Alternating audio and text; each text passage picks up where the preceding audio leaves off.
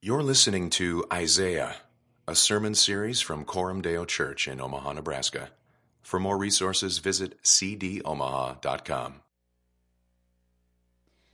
The Lord God has given me the tongue of those who are taught, that I may know how to sustain him with a word, him who is weary. Morning by morning he awakens. He awakens my ear to hear as those who are taught. The Lord God has opened my ear, and I was not rebellious. I turned not backward.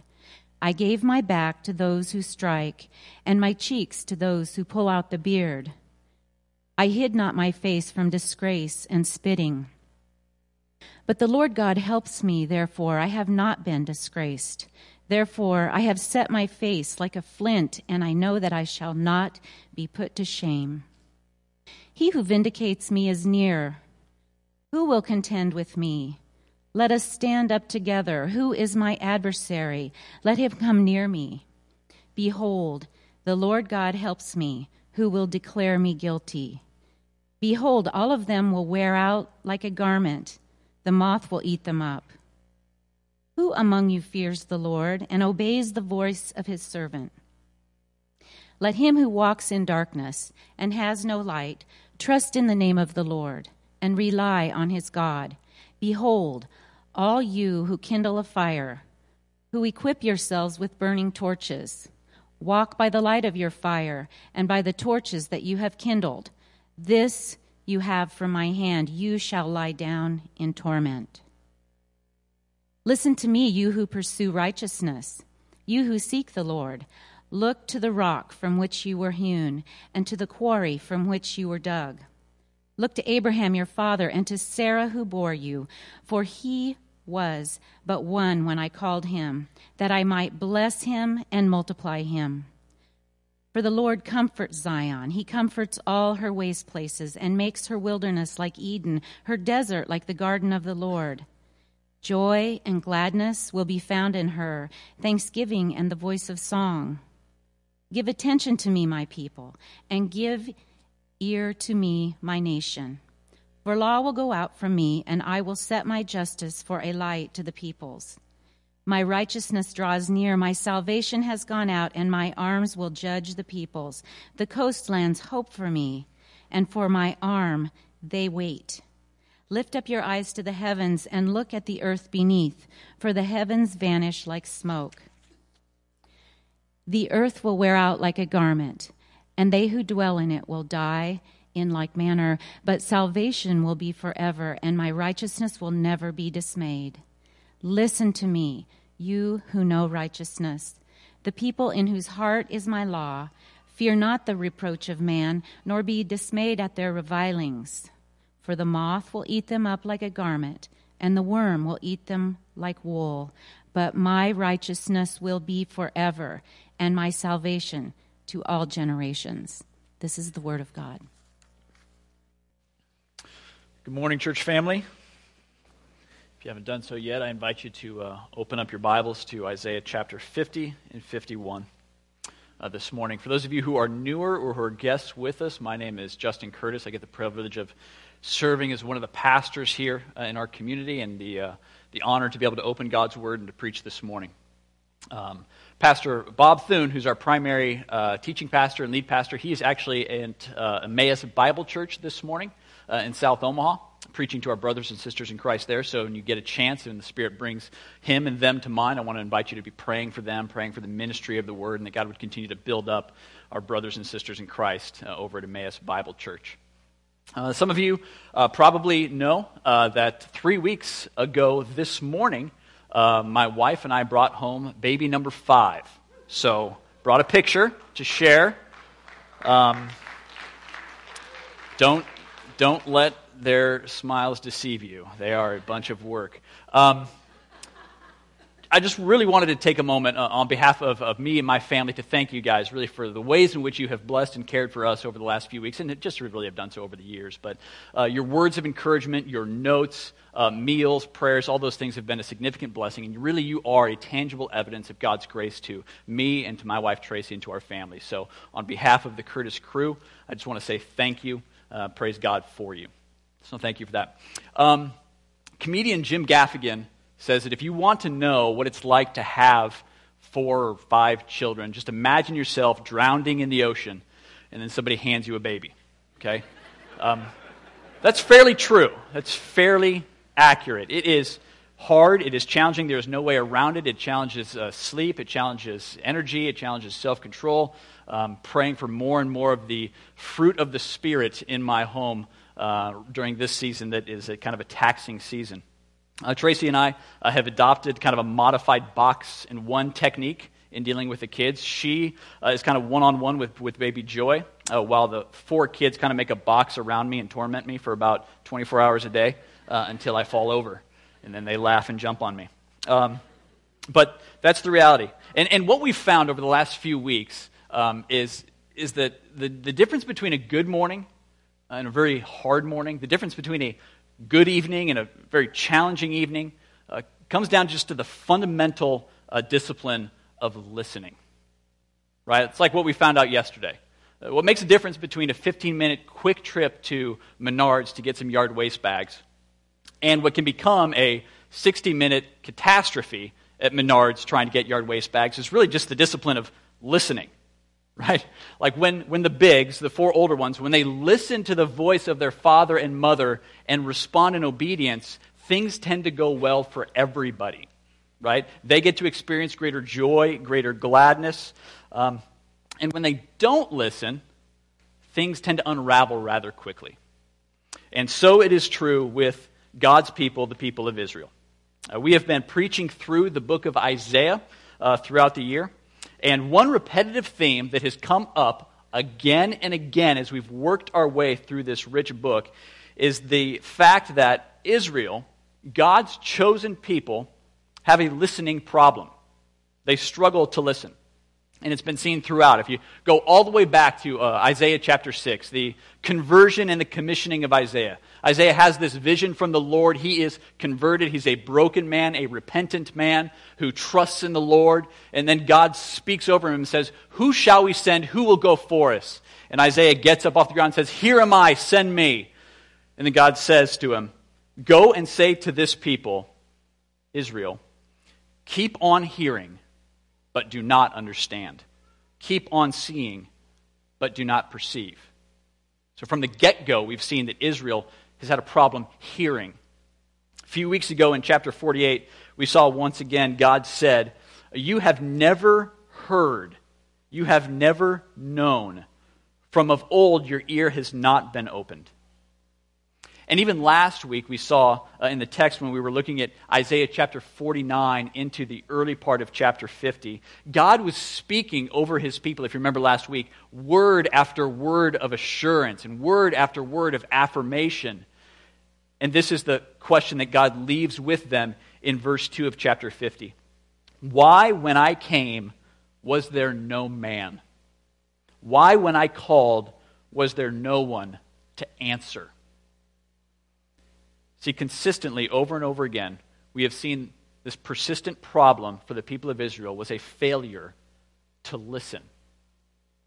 Which I believe begs the question for us all this morning who do you listen to?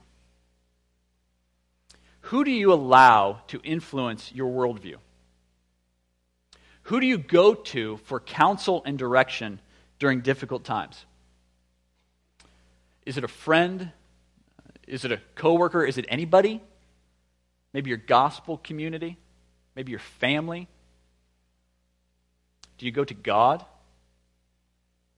Do you try to listen to what He has to say in His Word?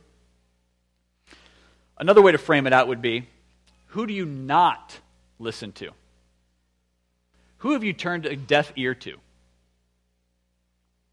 Who keeps asking you to do things that you don't want to do or become someone that you don't want to become either for good or for bad, and you've just rejected their counsel? Have you tuned out specific authority figures in your own life because really at the end of the day, you want to do what you want to do, when you want to do it, how you want to do it? Have you stopped listening to God? Or to even ask it more bluntly, have you ever listened to God? You see, the good news of the Christian faith is this it's the fact that God has spoken. right? We saw this as we were setting up the profession of faith this morning. God has spoken and he has revealed himself to us. Theologians will say that there are two categories in which God has revealed himself through general revelation and through specific revelation. General revelation would be how God has revealed himself to, to anyone everywhere, right? God has revealed himself through creation, he has revealed himself through common grace, he has revealed himself through uh, our conscience. But in addition to general revelation, out of a desire to reveal himself, make himself known so that people can enter into a personal relationship with him, God has initiated special revelation. This is great news for us, right? It's the fact that God has initiated relationship with us through specific revelation. And the primary means in which God has revealed himself specially is through his word, our sacred scriptures, the Holy Bible. The Bible also says that God uh, does have special revelation. He will reveal himself through dreams and through visions, right? Less common and never contrary to his word. But the primary way in which God speaks to us presently and has spoken to God's people historically is through his word. So the question that we need to wrestle with is do we listen to him?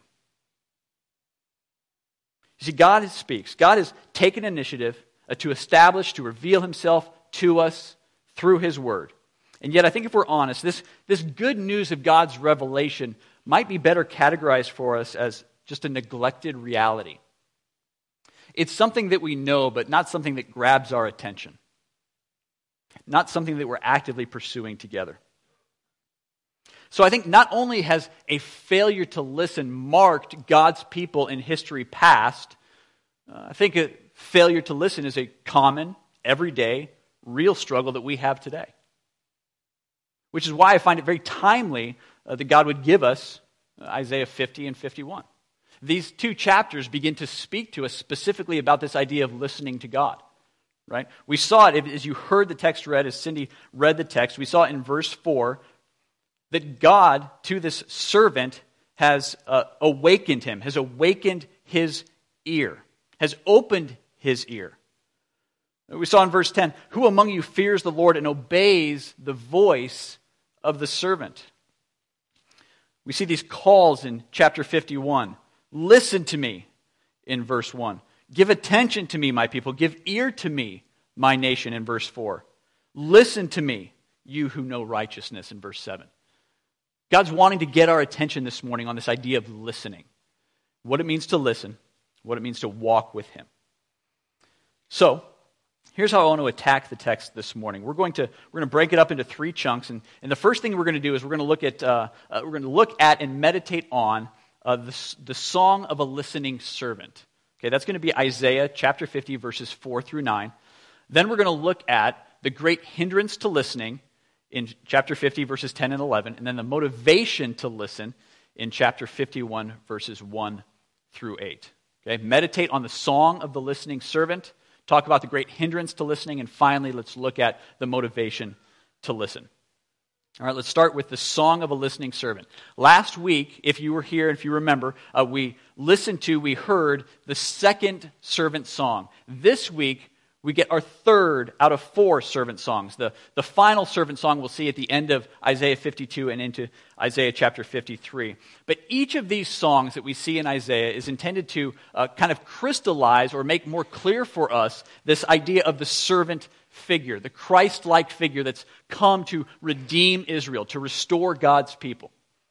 And very much that's what we're going to see today, just a, a, further crystallization of who is this person. And we're going to see it as we just kind of meditate on the text together. Meditate on uh, what we see here in the song of the listening servant.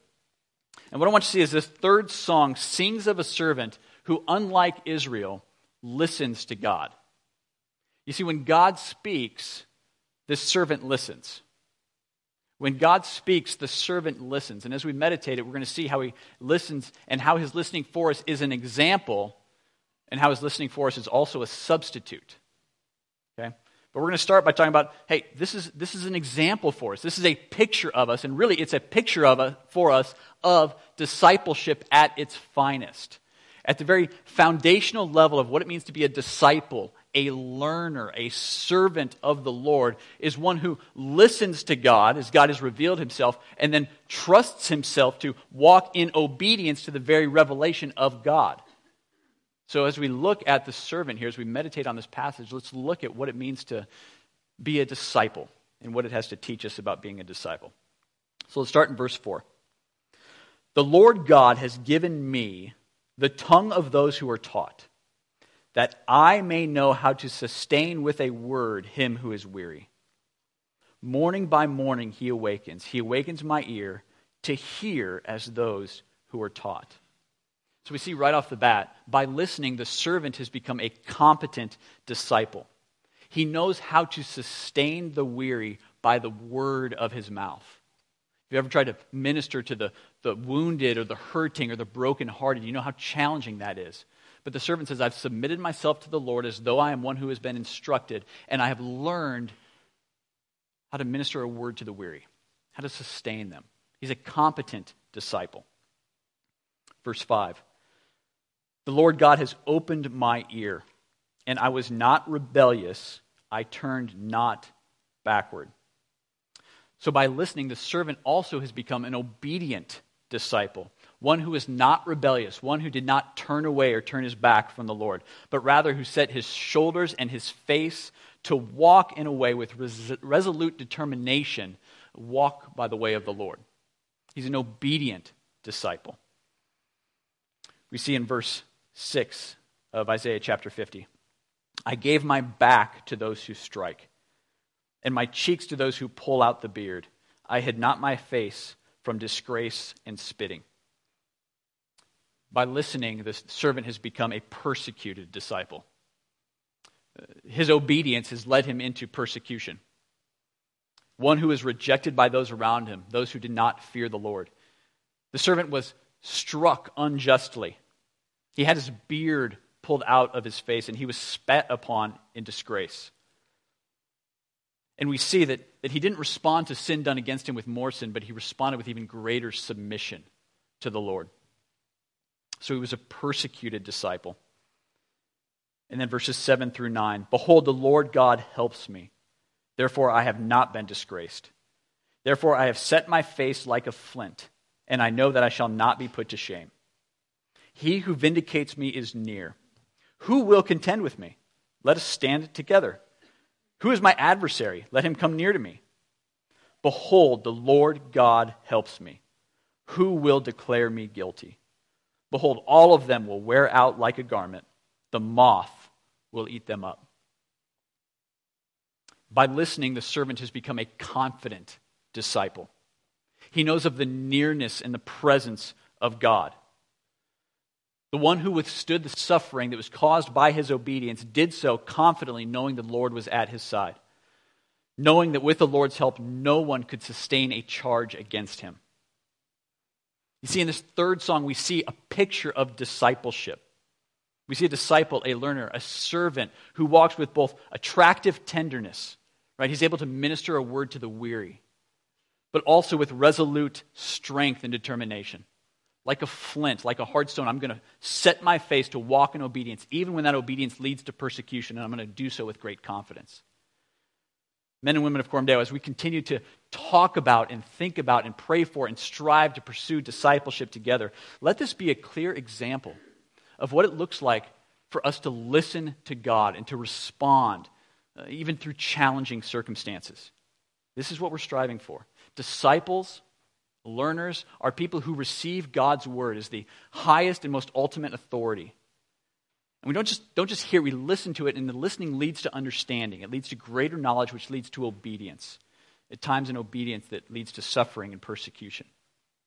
So we see the servant as an example for us, but he's, he's much more than that. Last Sunday, Pastor Bob said that the servant of God's people, as we saw in the second psalm, needed to be a substitute. We needed a servant who could stand in the place of God's people, to be a representative for them, someone who could walk and be obedient in the, in the midst of their disobedience, somebody who could be successful in the midst of their failing, failures, somebody who could be righteous in the midst of their unrighteousness. They needed a substitute, and that's exactly what we see here in this meditation, this third song. We see that although Israel rejected time and time again the Lord's call, the servant was always an attentive listener. Although Israel is unconvinced of God's love and power, the servant is radically confident in the Lord's help and his nearness. Israel, as we've seen throughout the book of Isaiah, suffers because of sin and rebellion, while the servant suffers because he listens and he walks in obedience. Israel is repeatedly charged with offenses. The servant, rather, knows that there's no charge that will stand against him. You see, when God speaks, the servant listens and listens as our substitute. Not just an example, but also a substitute. Somebody to stand in our place. Somebody who can stand with righteousness and with integrity and say, I have followed the Lord.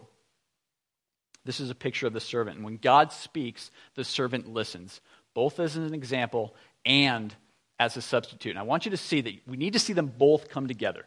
We can't, we can't separate them, right? Because what happens is when you overemphasize, hey, here's an example for us to follow, you tend to minimize the power of the cross. You tend to minimize our need for a Savior. You tend to minimize our need for grace and mercy, right? And at the same time, if all you do is look at substitution, you tend to minimize the power of the resurrection.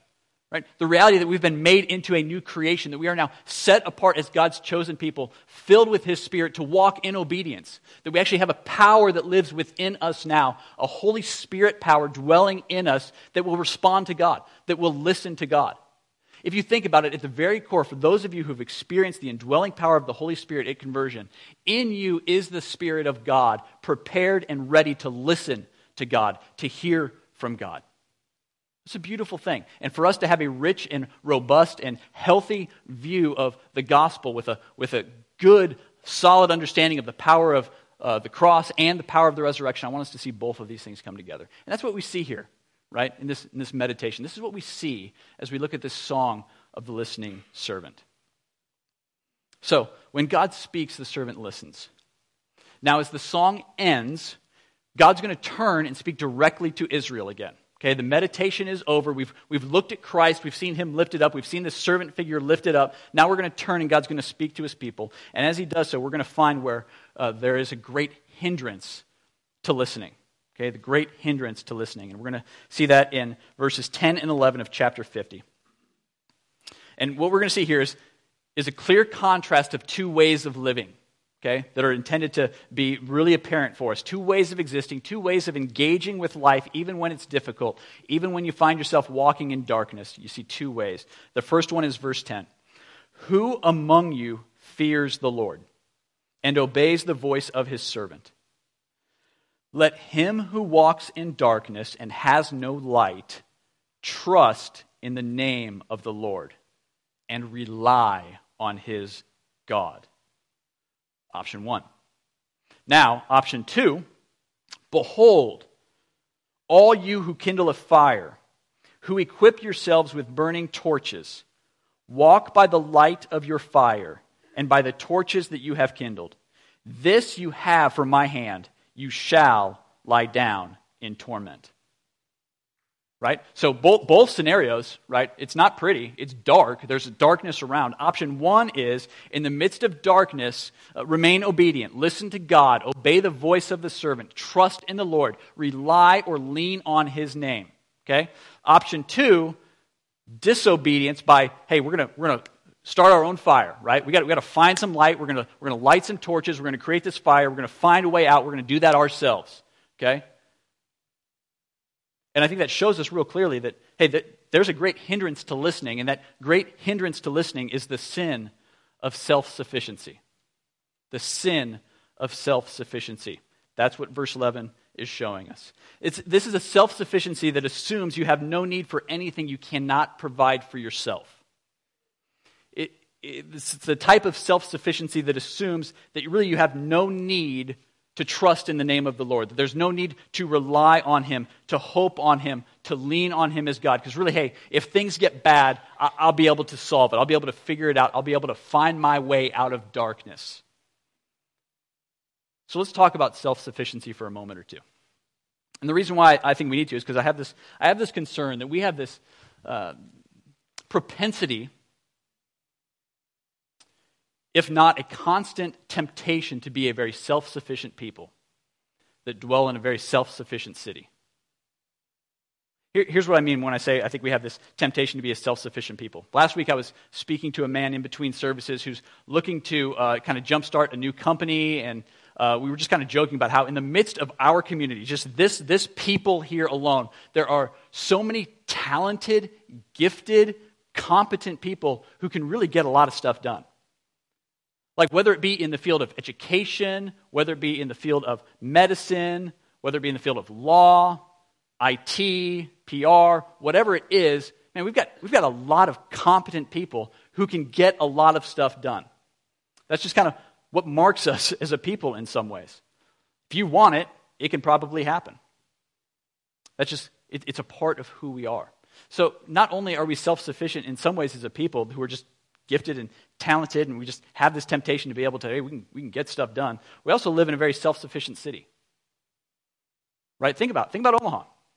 Omaha has got strong economy, strong educational opportunities, a growing and vibrant art and music culture. Right? Omaha is the type of city where if you want to start up a new company, there's, there's a lot of hope that that's going to be successful. A lot of plans in place for, for long term sustainability and viability for new companies. Almost anything you need, you can, you can get it here in Omaha. We're not dependent upon other communities around us, right? We're self sustaining. And along with that, one of the pillars of Omaha is that we just have this self sufficient work ethic. It's just, it's kind of the water that we drink. It's the I've got it, pull up your bootstraps. God helps those who help themselves. We don't coast, right? Type of culture. This is what marks us. And see, for people who can be tempted to be self sufficient people who live in a self sufficient city, uh, the danger is, is you can tend to believe that there's no need to listen to God. There's no need to listen to God. There's no need to hear from God. And that's a very dangerous place to be. Assuming that if things get dark, if things get difficult, man, I can just I can light my own fire and I can find my way out. Does this describe you? Are you a self-sufficient person?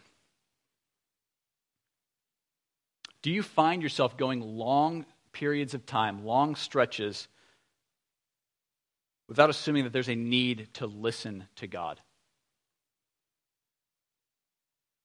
Do you find yourself with no real need to, to listen to God, to hear from Him, to seek His counsel, to be encouraged by His grace, to cry out and receive His mercy?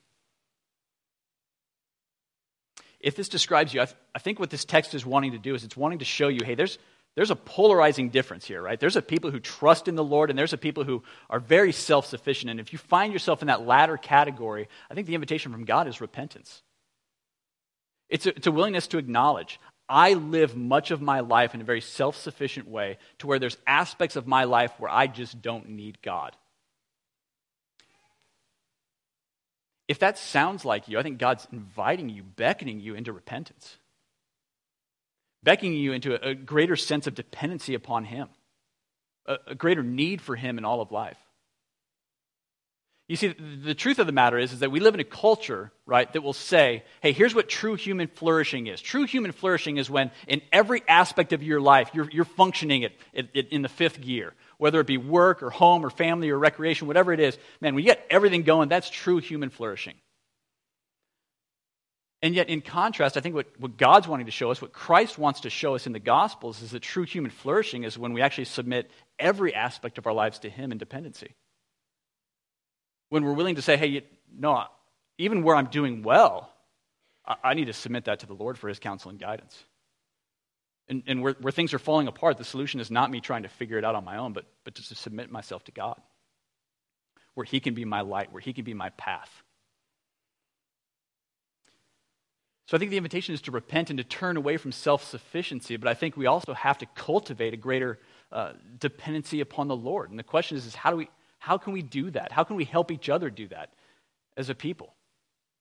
And I think, I think one way we can do it is by having a humble, honest assessment of our own limitations as human beings.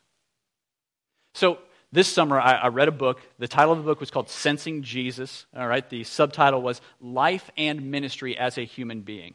it was written by uh, Pastor Zach Eswine, who lives in St. Louis. Had a chance to meet with him. It was just a real good time to discuss his work. And here was kind of the premise of the book. Here's how he set it up. He said, hey, the, the sin in Genesis chapter 3, right, where the serpent comes in and, and, and, and tempts Adam and Eve, right, is something that we all struggle with. It's that temptation of, hey, if you eat of this forbidden fruit, your eyes will be open and you will be like God. And he tends to argue in the book that Man, we all, we all struggle with that temptation. That inherent to all of us is this temptation to be omnipotent, to be omniscient, to be omnipresent, right? We, we want to be all powerful people, right? We want to be able to solve whatever problems are going on in our own strength. We want to be all knowing, right? We want to have it all figured out. We want to see how it all pieces together. Man, we want to know everything. And man, if we don't know anything, we at least want to position ourselves to make ourselves look like we do. Man, we want to be everywhere all the time, right? We want to live into the, the false reality that social media creates, right? I want to be able to be in their home. I want to be at that bar. I want to be at that club. I want to be in this study. I want to be all those places at one time. Inherit, we, we all try to live up to this standard. And, and here, here was his big idea in the book You're not God. I'll say it again. You're not God. You're a human being.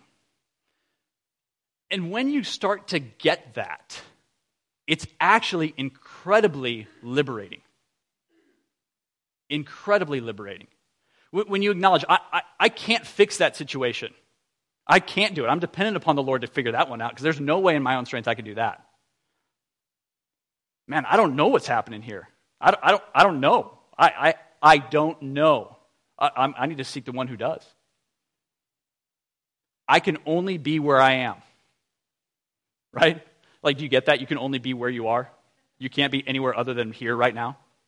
Right? These are your limitations as a human being. And when you start to embrace those and you start, you stop trying to put, portray this image that you are godlike, and you start to embrace the reality that I'm a human being that's dependent upon a creator, man, there's great freedom and there's great dependence. I, I think I think one of the first steps to create growing dependence is just to be honest about our limitations, right?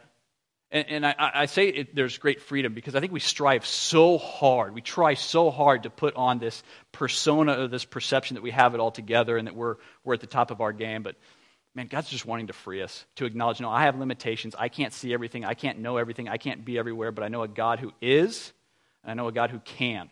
And I want to submit myself to Him. I want to listen to Him. I want to hear from Him. So I think a humble understanding of your limitations begins to create a, a dependence upon God.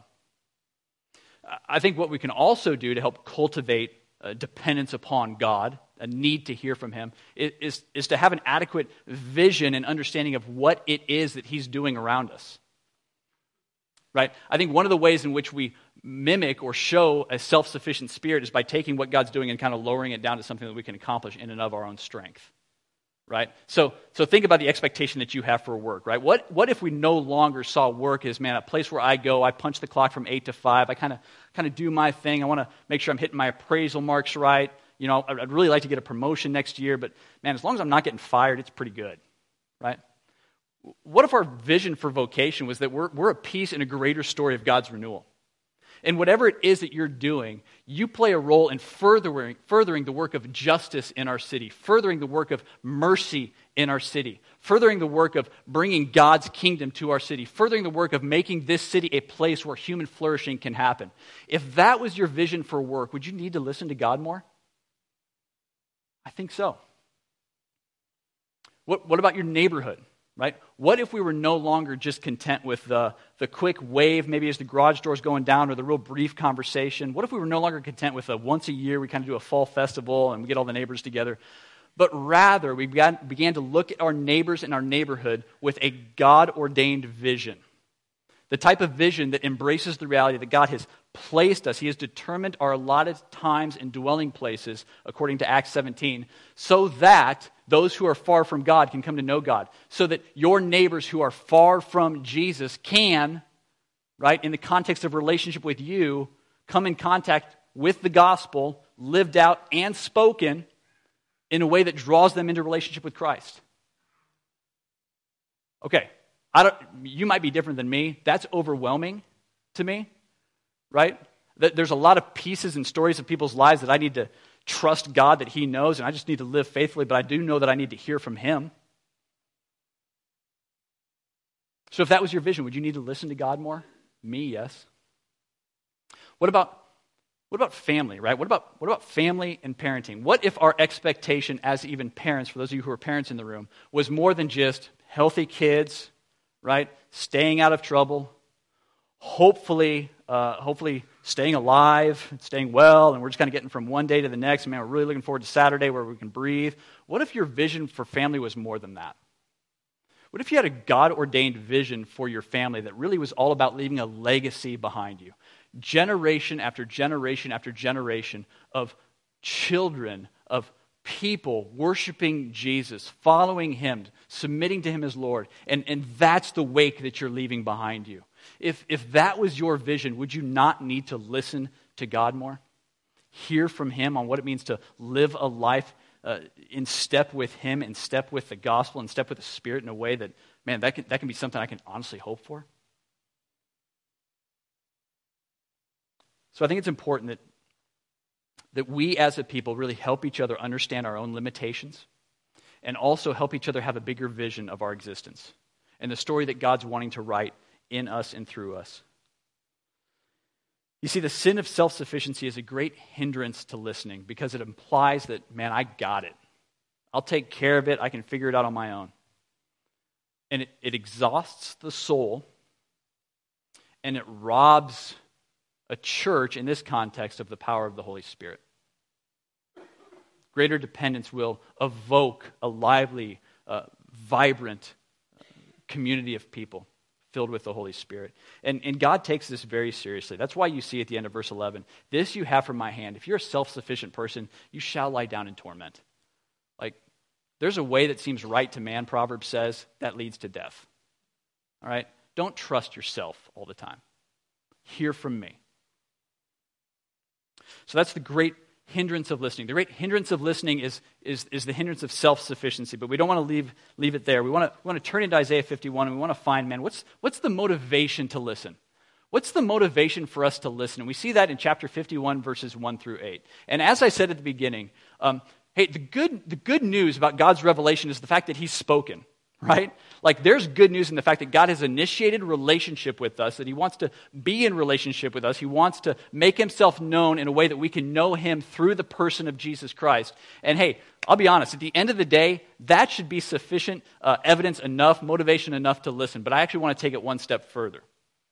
Because I think what tends to happen, especially when we look back at the Old Testament, is we tend to categorize God as one who may speak, but he speaks in kind of a removed, transcendent sort of way that doesn't actually relate to my life, doesn't relate to my day in, day out. He's just, he's just kind of this, this transcendent God who's just kind of dropping law, right? But he's not actually there to minister to me. And I want to tell you, that's the furthest thing from the truth. You see, the, the, the beauty of God in his revelation is that he actually wants and can minister to your real needs and to your real concerns. He, he knows your heart. And in knowing your heart, He has spoken in His word to, to minister to you, to minister to your frame. Whether you're dealing with this issue over here, whether you're dealing with this here, whether this is going on over here, God has spoken so completely in His word that He can minister to you to your specific needs to your specific crises, to your specific um, struggles.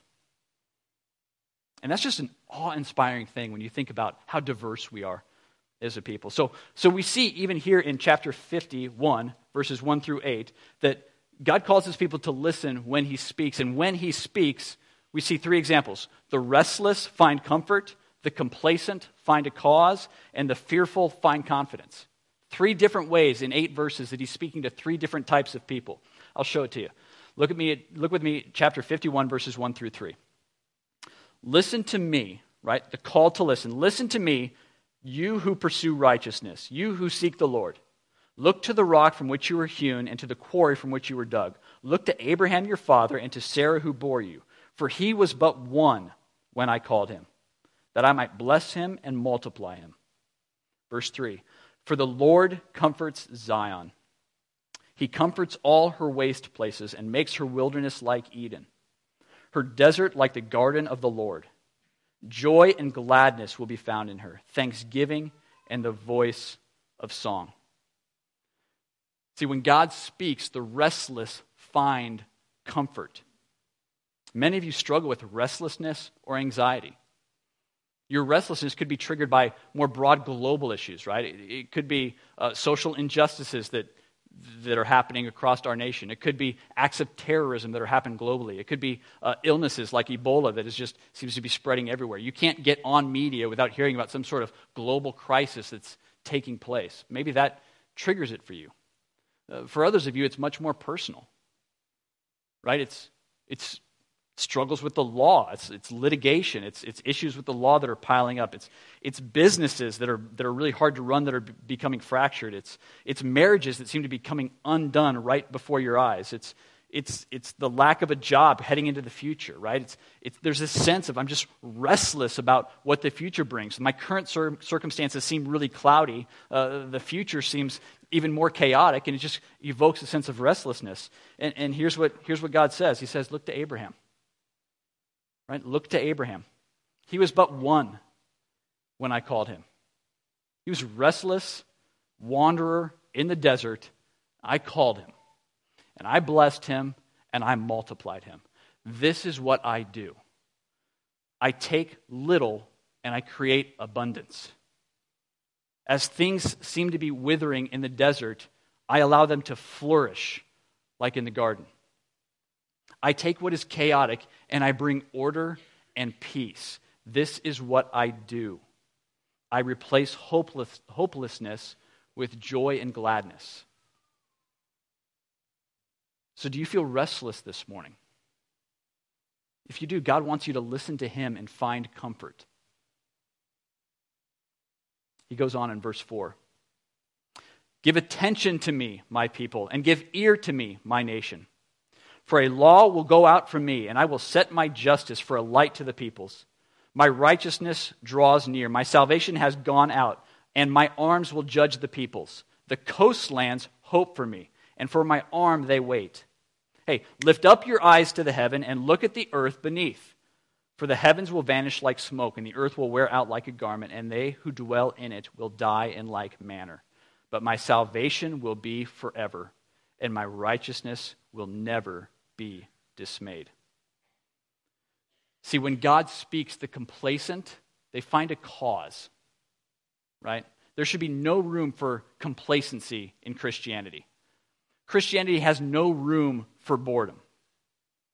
Not when God gives you a vision like this. It's, it's like He's taking the complacent, right? Those who are just kind of lacking purpose and meaning in life, who are just kind of ho humming through life. He, he grabs them by the shoulders and He says, Hey, give attention. Hey, give ear to me. Hey, look up, look up to the heavens. Look to the earth. Here's what I'm doing.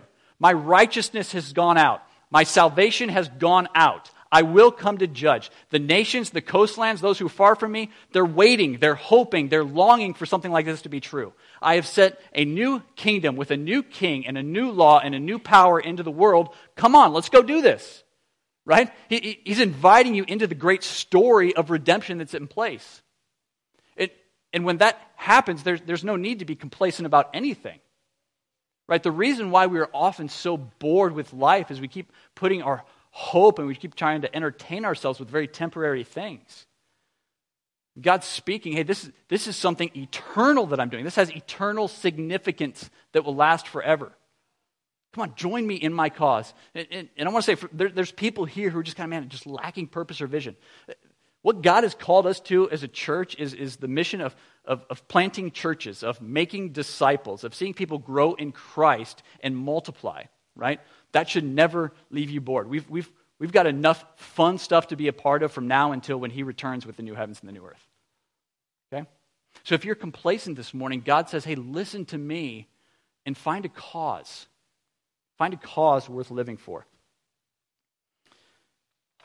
Does a third one, verses 7 and 8. It says, Listen to me, you who know righteousness, the people in whose heart is my law.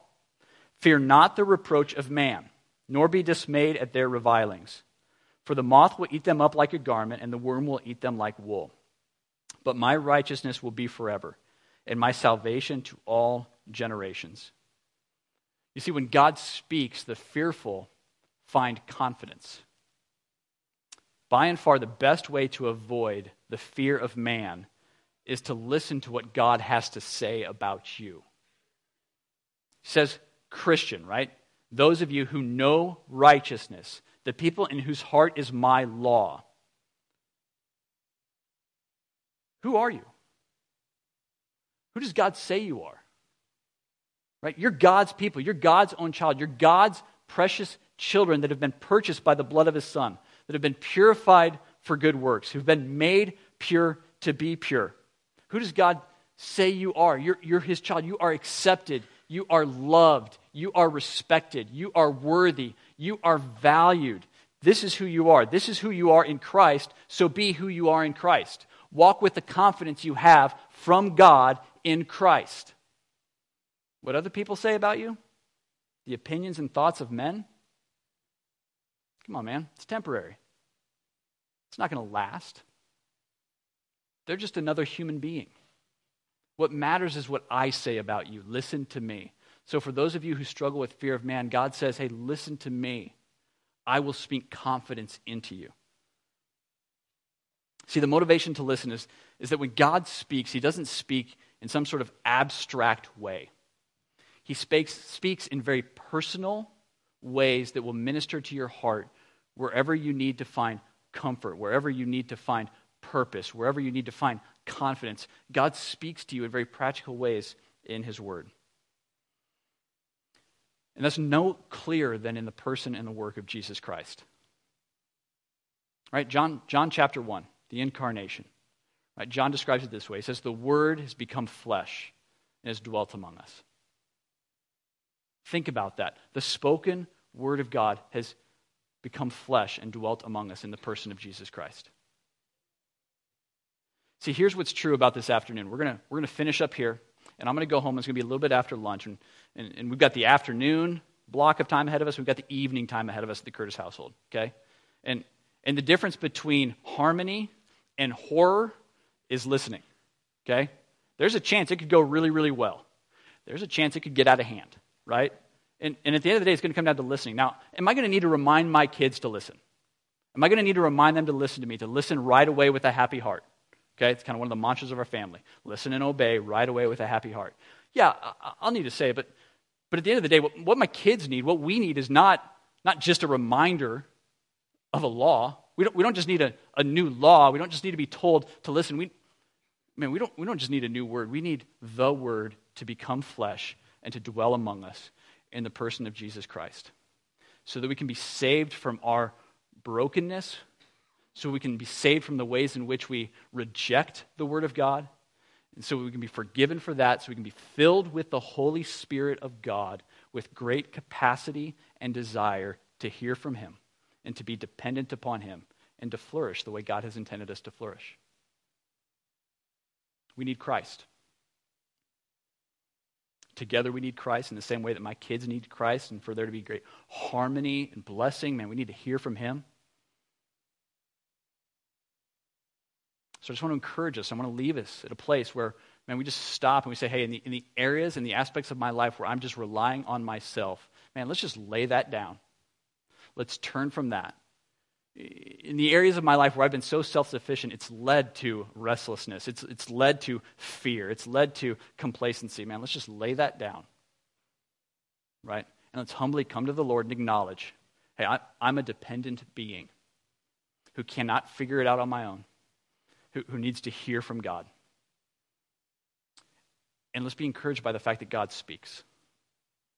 Right? God has spoken in his word, and God has purely spoken when his word became flesh in the coming of his son.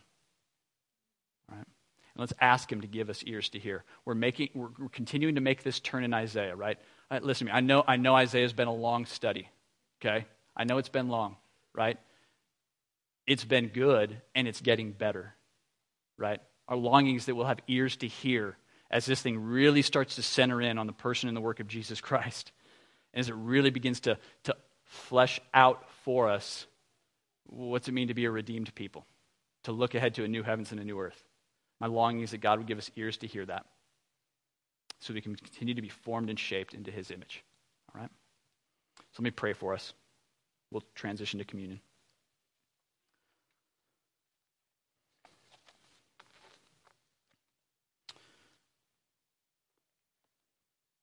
God, thank you that you are God and we are not. Thank you that you are not dependent on anything, uh, but you have created us and redeemed us uh, to be dependent people, dependent upon you. Thank you for loving us in a way that you have revealed yourself to us in your word. I want to pray that you would grow in us uh, capacity by your Holy Spirit to listen and to respond in obedience, to listen and respond with worship, and to listen and respond with songs of praise and thanksgiving. God, areas in our lives that are marked by self sufficiency, would you strip that from us? We, we don't want to steal power from you. Uh, we don't want to drive ourselves into the ground in exhaustion. And we want to be people who are greatly dependent and who flourish as your people as we submit all of our lives to you. God, make us be fully aware of our dependence in a way that honors you and brings glory to your name. We pray this in Christ's name. Amen.